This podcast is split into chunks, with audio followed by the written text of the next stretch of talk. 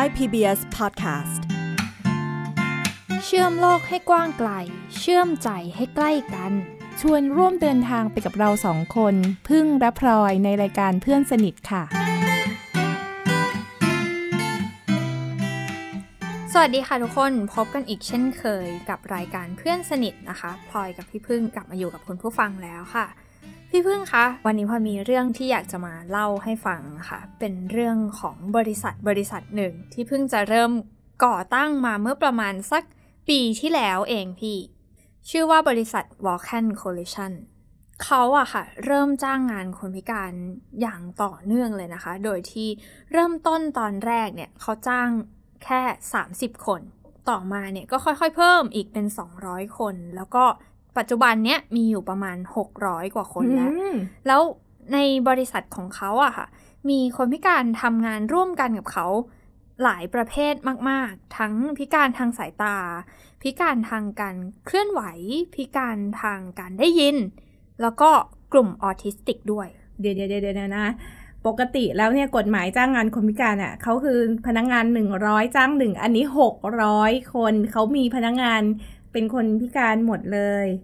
อ่าใช่พี่อันนี้อันนี้กลับกันกับคือกับกับบริษัทปกตินะทำไมเกิดอะไรขึ้นทำอ่าไมเขาพี่ถึงอาจจะสงสัยเออว่ามันเริ่มต้นมาได้ยังไงเดี๋ยวเดี๋ยวปกติเขาจะจ้างคนพิการน้อยกว่า อันนี้ที่สงสัยมากเลยนะ คือพออยากจะเล่าให้พี่ฟังอย่างนี้ว่าจุดเริ่มต้นของเขาอะค่ะ มาจากโครงการเล็กๆเนาะในการจ้างงานคนพิการเนี่ยแหละอืมคนที่ริเริ่มโครงการเนี้ยก็คือพี่จูนค่ะ ชื่อจริงชื่อเมทาวี ทัศนเสถียรกิจ โดยพี่จูนเนี่ยเขาเริ่มทำโครงการที่ชื่อว่า Guidelight มาก่อนคือพี่อะเหมือนเรียนเรื่องกฎหมายมาเนาะคือเราก็เลยรู้ว่าโอเคมันมีกฎหมายมาตราสามสามสามสี่สามห้าอยู่ที่เป็นกฎหมายที่เกี่ยวกับการจ้างงานคนพิการ แต่ในช่วงแรกๆอะค่ะ สิ่งที่เราทำอะคือเหมือนพี่จะทำโครงการ Guidelightที่เราอยากให้น้องๆนักศึกษาเขามีรายได้ระหว่างเรียนอะอันนั้นก็เลยแบบเป็น ครั้งแรกเลยที่เราก็ไปติดต่อบริษัทว่าเขาว่าสนใจเหมือนกับว่าจ้างมาบริการน้องๆ เพื่อทำสื่อการเรียนไหมอะไรเงี้ย ก็คือให้น้องๆอะเขาเข้าห้องเรียนแล้วก็ทำสื่อการเรียนเพื่อที่คนพิการแบบเหมือนด้วยกันอะ จะได้แบบใช้สื่อของน้องๆเขาได้อะไรเงี้ย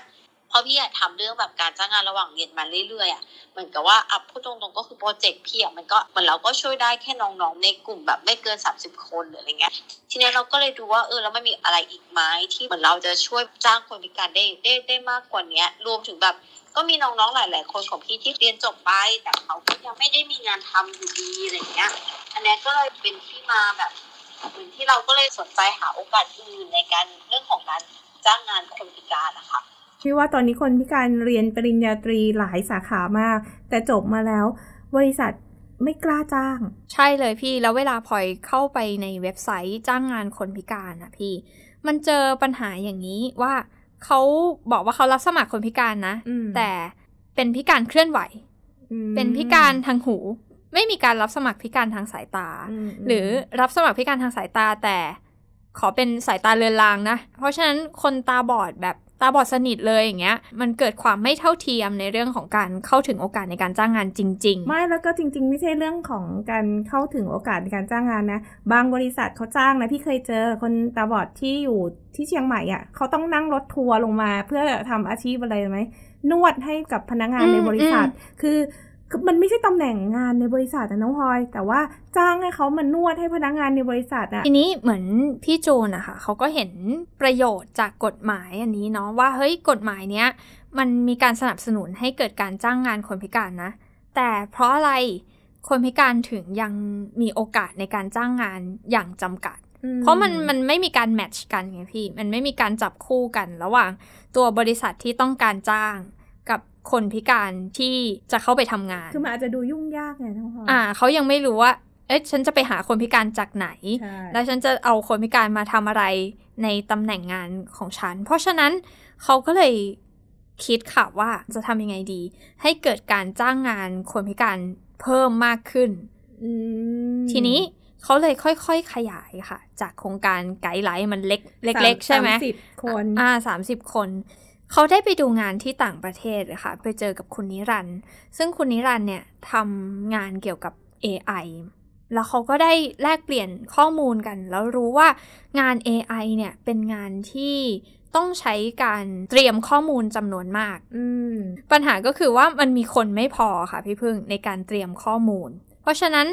เขาก็คิดว่าเอ้ยเรามีกำลังคนนะ คือคนพิการ จำนวนมากด้วย อ่าจำนวนมากที่ยังไม่รู้ว่าจะทำอะไร อืม แล้วคนพิการสามารถทำงานด้าน AI ได้ไหมนะ อันนี้คือจุดเริ่มต้นที่เขาสงสัย เออเขาก็เลยนำคนพิการจำนวน 30 คนเนี่ยค่ะ เป็นตัวทดลองที่เขามี อ่าใช่ ซึ่งมีกลุ่มพิการทางสายตา แล้วก็กลุ่มพิการทางการเคลื่อนไหวเนาะมาเป็นคนริเริ่มในการเตรียมข้อมูลเพื่อสอน AI อืมทีนี้พอเขาทดลองแล้ว 30 คนเนี้ยเฮ้ยเป็นไงทำได้อืมอ่าเพราะฉะนั้นเขาก็เลยคิดว่าอะงั้นเราจะมาสนับสนุนให้คนพิการเนี่ยทำงานด้านนี้ดีกว่า ก็เลยเริ่มติดต่อกับ partner ที่ต้องการที่จะจ้างงานคนพิการในบริษัทต่างๆ เนี่ยหลาย ๆ หลาย ๆ บริษัทเลยที่มีพนักงาน 100 คน แต่ว่ายังไม่รู้ว่าจะหาคนพิการจากไหนอย่างเงี้ยค่ะ มามาร่วมมือกับเราสิ มา co กับเราสิ แล้วเราจะให้คนพิการเนี่ยทำงานส่วนนี้ สมมุติคุณรับคนพิการเข้าไปเป็นพนักงานของคุณ แล้วพนักงานของคุณมีตำแหน่งหน้าที่โดยมาเป็น partner มาร่วมมือกับบริษัทของเรามนึกออกไหมคะาก็คือคนบริษัทนั้นน่ะจ้างคนพิการนั่นแหละ แต่ว่าคนพิการนั้นน่ะก็อยู่อยู่ในการจัดการของทีมของ Vulcan ใช่ไหมอ่า เป็นถือว่าเป็น partner อืมร่วมกับ Vulcan อืมอืมอ่าค่ะ เพราะฉะนั้นด้วยวิธีนี้อะค่ะทำให้ ในปีถัดมาก็คือเมื่อปีที่แล้วเนาะเขาขยายการจ้างงานคนพิการเนี่ย โดยมีคนพิการมาเป็น partner ช่วยผลิต AI ให้เขาเนี่ยเพิ่มขึ้นถึง 200 คนอืมแล้วก็รับคนพิการทางการได้ยินเข้ามาเพิ่มด้วยโอ้โหอ่าแล้วในปีถัดมาก็ขยายเพิ่มอีกจนตอนนี้กลายเป็น 600 กว่าคนแล้วนะคะ นี่จากสามสิบเป็นหกร้อยภายในระยะเวลาไม่ถึงสองปีใช่ไหมประมาณสองปีปะใช่ ถือใช่ว่าเป็นการขยายงานให้คนพิการในบริษัทที่ใหญ่มาก ๆ เลยนะเยอะมาก ๆ ค่ะอืมมันทำให้เห็นเลยอะค่ะ ว่าถ้าเกิดเราร่วมมือกันและตระหนักในศักยภาพของคนพิการ รู้ว่าคนพิการทำอะไรส่วนไหนได้ มันก็จะทำให้เกิดผลงานออกมาได้จริง ๆ เพราะว่าตอนนี้ค่ะพี่พึ่งอืม AI ที่ทาง Vulcan Collision พัฒนาขึ้นมาค่ะ มันมีความฉลาดมากอืมๆแล้วก็ถือว่าเป็นการพัฒนา AI ได้อย่างรวดเร็วมากคือพี่จูนบอกว่าจริง ๆ แล้วอะกว่าเราจะพัฒนา AI ได้ถึงระดับเนี้ย ถ้าทางต่างประเทศอะ คือใช้เวลานานมากอืมๆแต่ของเราคือใช้เวลาแค่ประมาณ 2 ปีเท่านั้นเรา พัฒนา AI ได้ถึงระดับเดียวกัน และที่สำคัญคือเป็นกลุ่มทีมคนพิการที่มาช่วยพัฒนาเนอะมันมันเหมาะกับโลกยุคนี้มากเลยนะ คือทีมที่เขาเป็นทีมหลักเนี่ยต้องจัดการอะไรหลายอย่างมากเลยนะน้องพลอยเขามีคนพิการอยู่ในทีมนี้ด้วยไหมอ่าใช่เลยค่ะ มีคนพิการอยู่ในทีม คนพิการที่อยู่ในทีมหลักเนี่ย ก็คือคนที่ดูแลคนพิการ ที่มาเป็น partner คือคือขอแบ่งเป็นสองส่วนเนาะอืมมันจะมีคนพิการที่มาเป็น partner คือคนพิการที่ทำงานส่วนเตรียมข้อมูลส่วน AI ต่างๆ เนี่ยค่ะ เป็นเขาเรียกว่าเป็น AI trainer แล้วเขาเรียกกลุ่มคนพิการที่มาร่วมมือในฐานะของพาร์ทเนอร์เนี่ยว่า Vulcan Hero อื้อหือเพราะอะไรถึงเขาเรียกคนกลุ่มนี้ว่าเป็น Walk-in Hero สิ่งหนึ่งที่เขาเน้นเลยก็คือเรื่องของการทำให้คนพิการตระหนักถึงคุณค่าความสามารถ แล้วก็ความพิเศษของตัวเองเนาะคือพี่จูนอะเล่าให้พลอยฟังว่า การที่เราจะทำงานกับกลุ่มคนพิการที่มันมีความหลากหลายขนาดเนี้ยค่ะพี่พึ่งส่วนแรกเลยอะเราต้องรู้ก่อนว่า จุดเด่นของเขา ข้อจำกัดของเขาคืออะไรพี่อะก็ดูเนาะว่าแต่ละความพิการเขามีข้อจำกัดอะไร แล้วข้อจำกัดนั้นอะอะมันก็จะมีงานบางประเภทที่มันไม่เหมาะกับเขาเลยที่จะทำใช่ไหมคะ กับมีอ่ากับเขามีจุดเด่นอะไร แล้วมีงานบางประเภทที่เหมาะให้กับเขาทำเริ่มแรกเราก็เริ่มแอสไซน์งานที่มันเหมาะกับความพิการแต่ละประเภทก่อนอะเพื่อที่ทุกคนจะไม่ต้องแบบมา suffering เนาะข้อที่สองก็คือพอเรา assign งานให้เหมาะแล้วอะเราก็ invest ในเครื่องมือเนาะที่จะทำให้ความพิการแต่ละประเภทเขาสามารถที่จะ perform ได้อะไรอย่างเงี้ย ซึ่งของวอล c คนเนี่ย ด้วยความที่มันเป็นเทคโนโลยีใช่ไหมคะ เขาก็เลยลงทุนกับการออกแบบเว็บไซต์ ให้คนตาบอดเนี่ยเข้าถึงได้ ให้ผู้พิการทางการเคลื่อนไหวเข้าถึงได้ อย่างเช่น บางคนอาจจะมีการพิการทางการเคลื่อนไหวแบบใช้มือได้ข้างเดียวอะพี่พึ่ง เออ คือเราพูดพิการทางการเคลื่อนไหวมันแบบ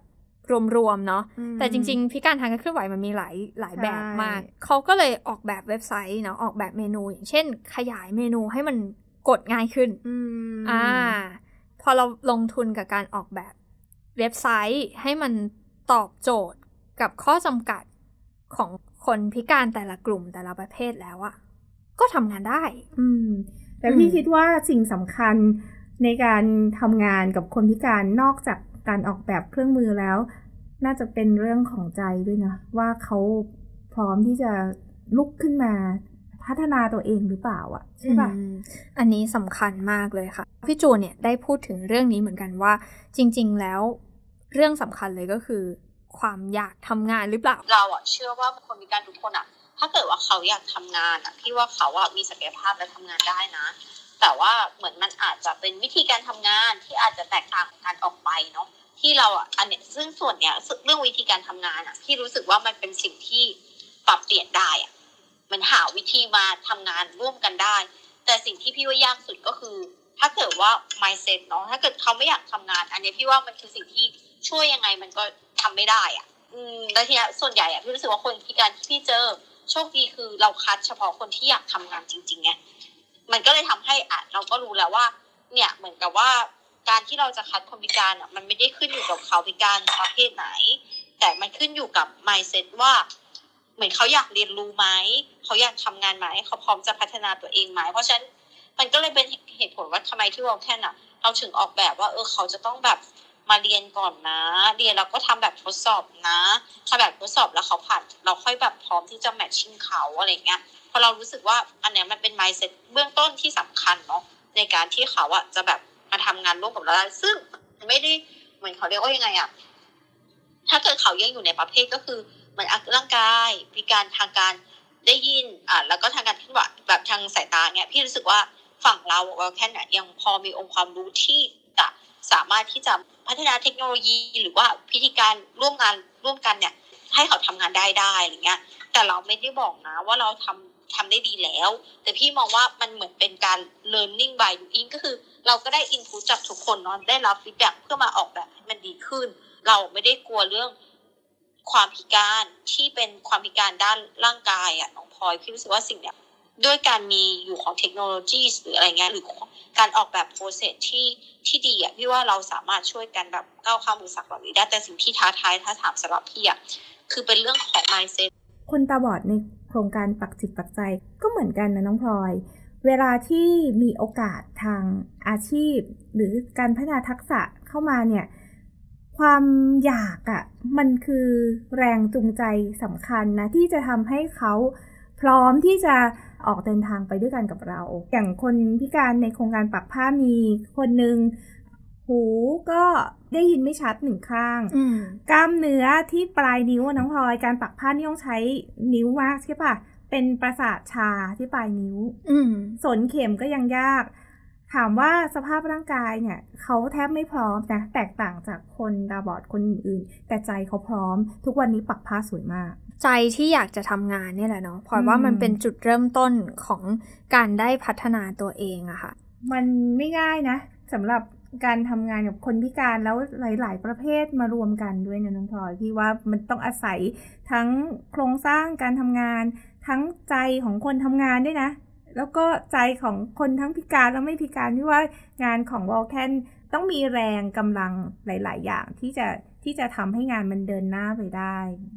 เขาถือว่ามันคือการเรียนรู้แลกเปลี่ยนซึ่งกันและกันนะคะ เนื่องจากว่าเขาก็มีทีม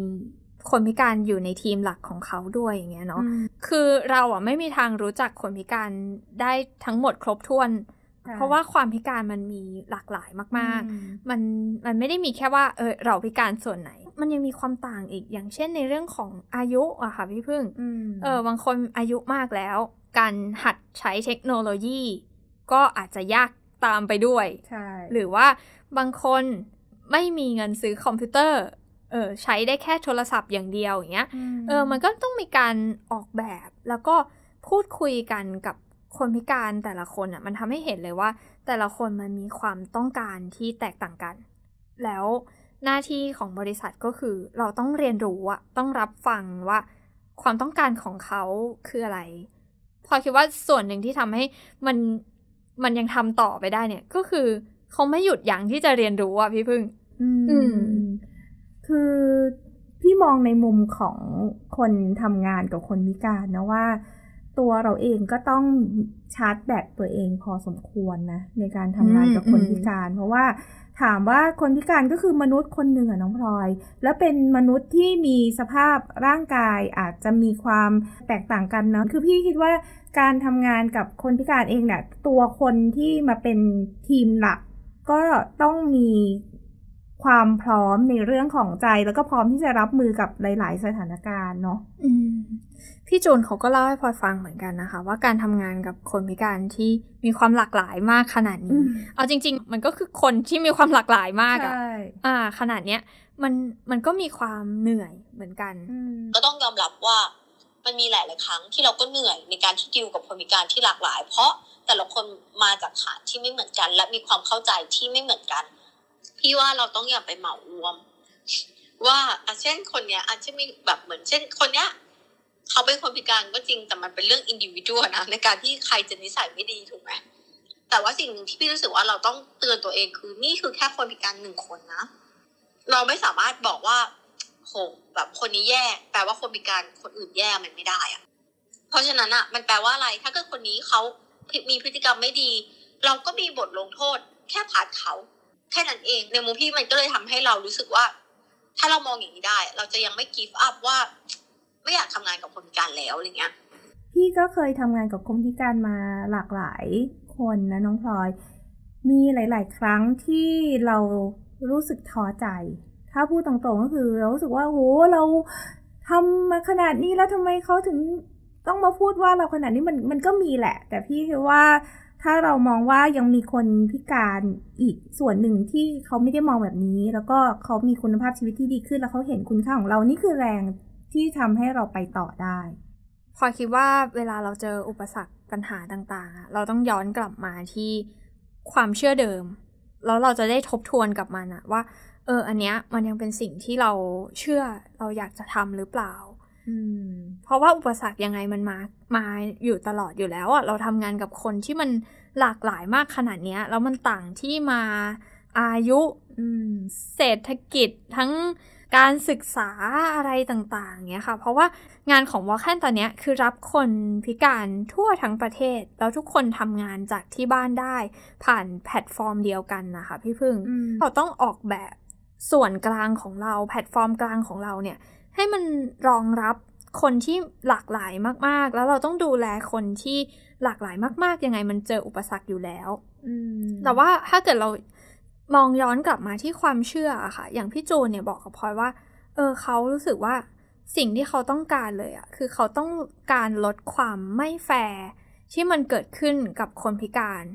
ความไม่แฟร์ในที่เนี้ยคือไม่แฟร์ในเรื่องของโอกาสในการได้รับการจ้างงานอืมอย่างพี่คือพี่มีเพื่อนที่ ตาบอดเนาะแล้วพี่รู้สึกว่าเพื่อนเราคือเก่งกว่าเราอะแต่โอกาสเขามันมันน้อยมากเลยนะแบบในประเทศนี้อะไรเงี้ย เหมือนพี่รู้สึกว่า มันแอบไม่แฟร์นิดนึงอะที่แบบเหมือนเหมือนการที่แบบ เนี่ย เพื่อนพี่ตาบอด เรียนนิติเรียนกฎหมายได้เก่งอะแต่การได้งานของเขามันมันเหมือนเขาต้อง take effort มากกว่า คนไม่พิการอะ พี่ไม่ได้บอกว่าอ๋อคนพิการต้อง take effort น้อยกว่านะแต่พี่รู้สึกว่าการ access เข้าไปถึงโอกาสนั้นมันควรควรเท่าเทียมกันอะแม้มันจะเป็นการ access คนละรูปแบบอะเหมือนอย่างพี่ยกตัวอย่างแบบพี่ได้แบบมีโอกาสไปดูงานที่อเมริกาเนี่ยพี่รู้สึกว่าอย่างเช่นมหาลัยในอเมริกาพี่อยู่ไปที่ยูคอนอย่างเงี้ยการ access เรื่องต่างๆของเขามันมันง่ายจังเลยอะแต่ในประเทศเนี่ยมันมันไม่ได้ง่ายแบบนั้นอะ เหมือนมันกลายเป็นว่าการการ access ไม่ว่าจะเป็นเอ่อ material ในการเรียนหรือการ access to job market มันมันทำให้คนพิการคนนั้นเหมือนคุณต้องเป็นแบบ outlier อะคุณต้องเก่งจริง ๆ คุณต้องเหมือน stand out ออกมา คุณถึงจะเข้าถึงโอกาสเหล่านั้นได้ไงพี่ก็รู้สึกว่าสำหรับพี่อะมันมันแอบเป็นสิ่งที่เราเห็นแล้วเรารู้สึกมันไม่ควรเป็นแบบนี้หรือเปล่า แต่เราเองก็เป็นคนตัวเล็กๆเนาะ พี่ว่าเหมือนเราก็ทำได้ในสโคปที่เราทำมันก็เลยอาจจะเป็นเหตุผลว่าทำไมเราถึงใช้แมคคานิซึมในเชิงองค์กรเอกชนในการแบบแก้ปัญหานี้อะไรเงี้ย อืม เพราะเราเหมือนเพราะเรารู้สึกว่าอย่างน้อยถ้าเรารวมกลุ่มคนที่มีความเชื่อแบบเราเนี่ยแหละ ที่อย่างน้อยเชื่อว่าเรากับคนการทำงานร่วมกันได้อะแล้วแบบทำงานได้เท่าเทียมอะที่รู้สึกว่ามันน่าจะเป็นอะไรที่ดีมากๆเลยอะไรเงี้ยค่ะ ที่ขอชื่นชมและให้กำลังใจทีมของวอลแคนนะคะคุณจูนว่าสิ่งที่ทำอยู่เนี่ยนะ มันไม่ง่ายแต่ว่าสิ่งที่กำลังเดินทางอยู่มันเป็นเรื่องที่พาสังคมไปข้างหน้า เป็นกำลังใจให้คุณจูนและทีมวอลแคนแล้วก็องค์กรที่พยายามจะพาคนพิการ ไปสู่การมีงานทำทุกองค์กรเลยแล้วจากที่พอได้คุยกับคนพิการนะคะที่ทำงานใน Vulcan เนาะเหมือนเขาเองอะค่ะ ก็ได้รับรู้ถึงโอกาสของเขาเหมือนกัน ที่จะเติบโตแล้วก็ค่อยๆก้าวหน้าไปในบริษัทอะค่ะ เพราะว่าทาง Vulcan เนี่ยมีการจ้างงานอย่างตอนแรกคือเริ่มต้นจากการให้คนพิการมาเป็น partner ในการเตรียมข้อมูลให้ AI ใช่ไหมคะ แต่เมื่อผลงานทำได้ดีก็ มีสิทธิ์ที่จะสมัครเข้าสู่การทำงานที่อยู่ในทีมหลักเพิ่มมากขึ้น มีบทบาทอื่น ๆ มากขึ้นอย่างบางคนเป็นโปรแกรมเมอร์อยากจะชวนมาฟังเสียงของไอซ์เป็นคนที่มีความพิการทางด้านการเคลื่อนไหวนะคะ เขาก็เริ่มต้นจากการพัฒนา AI แล้วก็ตอนนี้เขาก็ได้เห็นถึงความเติบโตก้าวหน้าในงานของตัวเองเพิ่มขึ้นเหมือนกันค่ะ ชื่อไอซ์นะครับจารุวัฒน์เลไทยสงนะครับ ก็อายุ24 ปีเนาะแล้วตอนนี้นะครับทำงานที่บริษัท Vulcan Coalition นะครับ ในส่วนของถ้าชื่อตำแหน่งก็คือ disability specialist นะครับ แต่ว่าในส่วนของหน้าที่รับผิดชอบก็จะดูแลเป็นหัวหน้า group lead นะครับที่ที่จะดูแล Vulcan Hero ที่จะทำงานด้าน AI trainer อีกทีนึงเนาะแล้วก็รับผิดชอบเรื่องของเอกสาร ตั้งแต่ช่วงของการทำสัญญาจนถึงการเบิกจ่าย ถามว่ามันให้อะไรเราบ้างผมรู้สึกว่ามันเป็นงานใหม่ ถ้าสำหรับตัวผมผมก็รู้สึกว่าเออมันมันมันมีความก้าวหน้าในระดับหนึ่งนะครับที่เราเออทุกคนจะสามารถมาจาก Vulcan Hero แล้วก็มาเป็น group leadได้แล้วก็มาอาจจะเป็นทีมงานหลักได้ด้วยซ้ำถ้าเกิดคุณสามารถสิ่งที่เปลี่ยนไปแน่นอนจากการทำ AI เป็น AI trainer เนาะ กลับมาเป็น group lead ก็คือการที่ได้ดูแลคนมากขึ้นนะครับ เราได้ทำงานกับคนมากขึ้นได้จัดการปัญหาของคนมากขึ้น อันนี้คือสิ่งที่ต่างเลย ตอนเป็น Vulcan Hero เราอาจจะยุ่งอยู่กับแค่ระบบงานเนาะแต่ว่าพอมาเป็น group lead ยิ่งต้องมาดูแลคนมากขึ้นนะครับผมการจัดการปัญหาของคนมันก็เป็น มันก็ถือว่าเป็นข้อท้าทายสำหรับความสามารถของเราในการทำงานเหมือนกันเนาะเป็นข้อท้าทายในงาน ที่เราต้องมาจัดการปัญหาของคนดูแลคน นะครับ แล้วก็รวมถึงบางครั้งก็ต้องมีการเสริมพลังเสริมกำลังใจให้สามารถแก้ไขปัญหา แล้วก็ก้าวผ่านปัญหามาได้ด้วยนี่นี่คิดว่าน่าจะเป็นข้อแตกต่างที่เห็นได้ชัดเจนเลยครับ ตอนที่เป็นปีแรกนะครับ ที่เข้ามาตัวผมเองเป็นคนพิการทางการเคลื่อนไหวก็จริงนะครับ แต่ว่าสิ่งที่ผมไม่รู้หลาย ๆ อย่าง คือคนพิการทางการเคลื่อนไหวเนี่ยพิการมาจากหลายสาเหตุหลายที่มานะครับ และส่งผลกระทบต่างกันเรื่องสุขภาพนะครับ ในเรื่องของการทำงานกับคนพิการ นี่ก็เป็นข้อเรียนรู้ให้กับเราแค่เหมือนกันที่เราจะต้องมารับรู้ข้อจำกัดที่หลากหลายนี้นะเพื่อออกแบบวิธีการทำงานร่วมกับเขาให้เขาสามารถทำงานไปได้เราผมก็ดีใจนะครับที่แบบได้เห็นคนพิการที่หลากหลายโดยเฉพาะของกลุ่มผมเนี่ยหลายคนเขาพิการที่แบบเคยแจ้งว่าเออตั้งแต่พิการเนี่ยไม่เคยได้งานที่ไหนทำแล้วก็ไม่คิดว่าจะกลับมาดูแลตัวเองได้กลับมาเป็น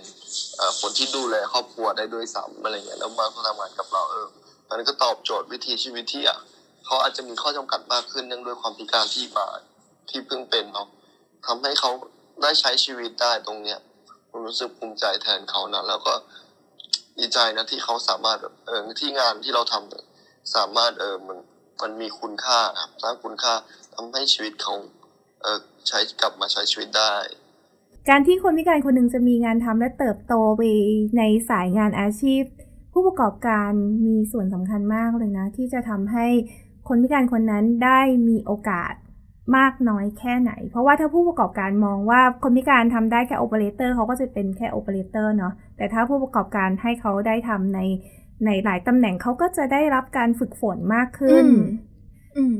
แล้วมันก็จะเป็นประโยชน์กับบริษัทเพิ่มขึ้นด้วยอะค่ะ ใช่ ซึ่งตรงเนี้ย ถ้าผู้ประกอบการให้โอกาสที่ว่าคนพิการน่ะจะได้พัฒนาทักษะแล้วก็เป็นส่วนหนึ่งของการพัฒนาบริษัทได้ได้ดีเลยแหละ คือเรื่องของวอลแคนนะคะ มันทำให้พลอยเห็นเลยว่ามันมันมีโอกาสที่ผ่านเข้ามาให้คนพิการเนี่ยในหลาย ๆ ส่วนเหมือนกัน มันเริ่มจากตัว partner เนาะที่เข้ามาสนับสนุนคนพิการในเรื่องของการจ้างงาน คนพิการเข้าไปทำงานในบริษัทเอกชนต่าง ๆ อย่างเงี้ย เออซึ่ง partner เหล่านี้เขาจ้างงานคนพิการจริง แล้วก็มันก็มีตัว Vulcan นี่แหละ ที่ค่อยๆพัฒนาศักยภาพของคนพิการเหล่านี้ให้ได้ฝึกฝน ให้ได้ทำงานในส่วนที่เขาถนัดแล้วผลงานเนี้ยมันก็จะค่อยๆสะท้อนกลับไปให้แต่ละบริษัทได้เห็นเองอะ่ะ อืม มันต้องร่วมกันในหลาย ๆ ส่วนนะ ผู้ประกอบการบริษัทต่างๆ ตัวคนพิการเองก็ต้องมีใจที่จะอยากพัฒนาตัวเอง และที่สำคัญก็คือครอบครัวด้วย เพราะว่าครอบครัวคนพิการถ้าไม่ได้สนับสนุนให้เขาได้ออกมาทำงาน บางคนก็อาจจะมีข้อจำกัดในเรื่องของการเดินทางใช่ไหมมีเรื่องของออการเวลาเขาจะต้องไปทำงานบางทีครอบครัวอาจจะต้องช่วยสปอร์ตเขาด้วย ฟังพี่พูดแล้วมันทำให้พลอยนึกถึงที่ไอซ์บอกกับพลอยเลยค่ะ ว่าคนพิการอะ สู้อยู่คนเดียวไม่ได้นะ ต้องมีครอบครัว มีคนรอบข้างที่จะมาร่วมสู้ร่วมสนับสนุนไปกับคนพิการด้วยอะค่ะ คือต้องต้องบอกสองส่วนเนาะทั้งทั้งคนพิการแล้วก็คนที่อยู่ในสังคมของคนพิการไม่ว่าจะเป็นคนที่ดูแลหรือว่าคนแวดล้อมอะต้องต้องทั้งสองอย่างคนพิการก็ต้องอาจจะต้องแสดงแสดงศักยภาพออกมาเนาะแล้วก็คนที่อยู่แวดล้อมก็ต้องให้ความเชื่อมั่นด้วยว่าเขาจะสามารถทำได้เนาะไม่งั้นถ้า คนพิการเองสู้อยู่ฝั่งเดียว บอกว่าทำได้อยู่ฝั่งเดียวแต่ว่าคนรอบข้างไม่สนับสนุนเลย แล้วก็ทำให้เขาไม่ได้แสดงความสามารถของเขาออกมานะครับในขณะเดียวกันคนที่อยู่อยู่รอบข้างผู้ดูแลหรือว่าใครก็ตามที่อยู่ในสังคมคนพิการพยายามจะตู้พยายามจะดันอย่างเดียว โดยที่เออคนพิการอาจจะไม่พร้อมหรือว่าคนพิการไม่ได้อยากจะสู้ไปด้วยเนี่ยก็ก็อาจจะทำให้ไม่สังคมหรือคนรอบข้างเหนื่อยที่จะออกมาสู้ สู้ไปด้วยกันเพราะฉะนั้นอยากให้ทั้งสองฝ่ายเนี่ยทั้งทั้งสองส่วนเนี่ยก็คือส่วนของคนพิการเองแล้วสังคมแวดล้อม อาจจะตั้งคำถามด้วยการลอง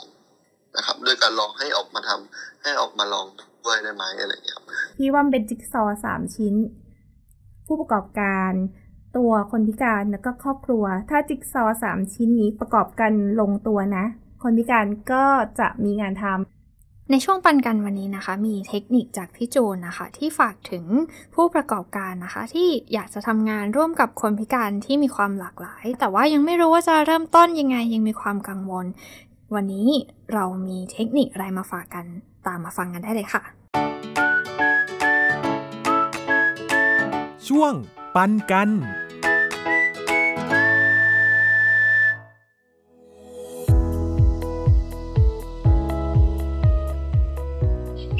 มองว่าเหมือนเราอะ่ะมันอาจจะต้องเริ่มจากความความเข้าใจก่อน ก็คือเหมือนพี่ว่าคือทุกอย่างอะมันแก้ได้ด้วยการเริ่มเปิดใจที่จะเรียนรู้และเข้าใจเนาะคำว่าเรียนรู้และเข้าใจคืออะไรหนึ่งคือเชื่อว่าคนพิการเนี่ยเขาทำงานได้ก่อน และดูว่าเขามีวิธีการทำงานยังไง มีอย่างที่พี่บอกเนาะจุดแข็งเขาคืออะไรอุปสรรคของเขาในการทำงานคืออะไรอย่างเงี้ยพี่ว่าเรื่องเนี้ยสำคัญที่สุด แล้วก็พี่ว่าถ้าเกิดเขาตัว ผู้ประกอบการเข้าใจ คนในทีมเนาะทำยังไง ข้อที่ 2 คือ คนในทีมเองก็ควรต้องมี mindset แบบเหมือนกับเราอะเหมือนกับว่ามันมันควรส่งต่อไปยังคนในทีม เพราะว่าต่อให้เทคโนโลยีมันดีแค่ไหนอะคนพิการสามารถทำงานได้ แต่ถ้าเกิดคุณอยู่ในสภาพแวดล้อมที่เพื่อนร่วมงาน ไม่ให้ค่าไม่เห็นค่าไม่ฟังเสียงชีวิตคุณไม่เหมือนคนอื่นสุดท้ายเขาก็ต้องออกอยู่ดีเนาะและส่วนที่สามอะที่คิดว่ามันค่อยมา invest เรื่องอุปกรณ์เครื่องมือหรืออะไรเงี้ย ที่จะทำให้เขาทำงานได้ ซึ่งพี่รู้สึกว่าเคสอุปกรณ์เครื่องมือเขาอาจจะไม่จำเป็นต้องมาทำเยอะแยะอย่างเราแค่นั้น เพราะว่าอย่างเคสเราที่เราต้องทำเยอะ เพราะว่าเราโฮสคนหกร้อยเนาะมันก็ทุกอย่างมันมันก็ต้องอาศัยการแบบ แล้วทุกคนทำแบบเขาเรียกทำ work from home หรืออะไรเงี้ยเออเหมือนกับว่าเราก็เลยต้อง invest เยอะหน่อยแต่ว่าถ้าเกิดเป็นเคสอื่นพี่ว่าคุณลองคุยกับเหมือนคนพิการคนนั้น แล้วพี่ว่าแบบเราอาจจะหาวิธี การทำงานร่วมกันได้แบบที่บริษัทเองก็อาจจะไม่ได้ invest เยอะแยะอะไรมากมายก็ได้อย่างเงี้ยค่ะ อืมแล้วก็ข้อดีที่รู้สึกว่าเกิดจากการทำงานกับคนพิการคือ เหมือนพอมีเรื่องของความแตกต่างอะพี่ว่ามันทำให้ creativity สูงขึ้นอะอืมแล้วพี่ว่ามันก็ทำให้เราแบบเกิดโซลูชันหรือนวัตกรรมอะไรใหม่ๆได้ค่ะวันนี้ที่เราได้คุยกันถึงเรื่องของวอลแคนน่ะมันทำให้พลอยเห็นเลยว่า จริง ๆ แล้วเทคโนโลยีนี่แหละ ที่มันเข้ามามีบทบาท ในการช่วยสนับสนุนให้เกิดการจ้างงาน คนพิการเพิ่มขึ้นได้ มีความหวังแหละ มีความหวังว่าผู้ประกอบการแล้วก็สังคมจะเปิดโอกาสให้เขาได้พัฒนาทักษะ แล้วก็ได้เข้ามาสู่อาชีพต่างค่ะวันนี้ลากันไปด้วยเสียงของไอซ์จารุวัฒน์เลอไทยสงฆ์นะคะ แล้วพบกับเราสองคนได้ใหม่ใน EP หน้า สวัสดีค่ะๆสวัสดีค่ะ ทุกคนในสังคมอะครับเนาะคนยังไม่เห็นเท่ากันเลย ยังมีคนอ้วน คนผอมนะครับ ความพิการก็เหมือนสิ่งหนึ่งในสังคมเหมือนกันแหละ แต่เราอาจจะมีวิธีที่อยู่กับมันได้นะครับ อย่างเช่น มีเทคโนโลยีที่ support หรือเปล่า หรือว่าต้องเข้าใจในส่วนไหน อันนี้คืออยากให้สังคมมีโอกาสได้เรียนรู้ แล้วก็อีกส่วนหนึ่งก็คือเอ่อไม่อยากให้มองคนพิการว่าเป็นตัวบุญของสังคมนะครับ ก็คือคนพิการไม่ใช่แหล่งที่จะจะมาทำบุญแล้วสบายใจเนาะ เราอยากให้มองถึงเรื่องของคนนะครับ คนก็คือคนพิการนะถ้าตัดคำว่าพิการออกไป ก็คือคนเหมือนกัน ติดตามรายการได้ทางเว็บไซต์และแอปพลิเคชันของไทย PBS Podcast Spotify SoundCloud Google Podcast Apple Podcast และ YouTube Channel ไทย PBS Podcast Thai PBS Podcast View the world via the voice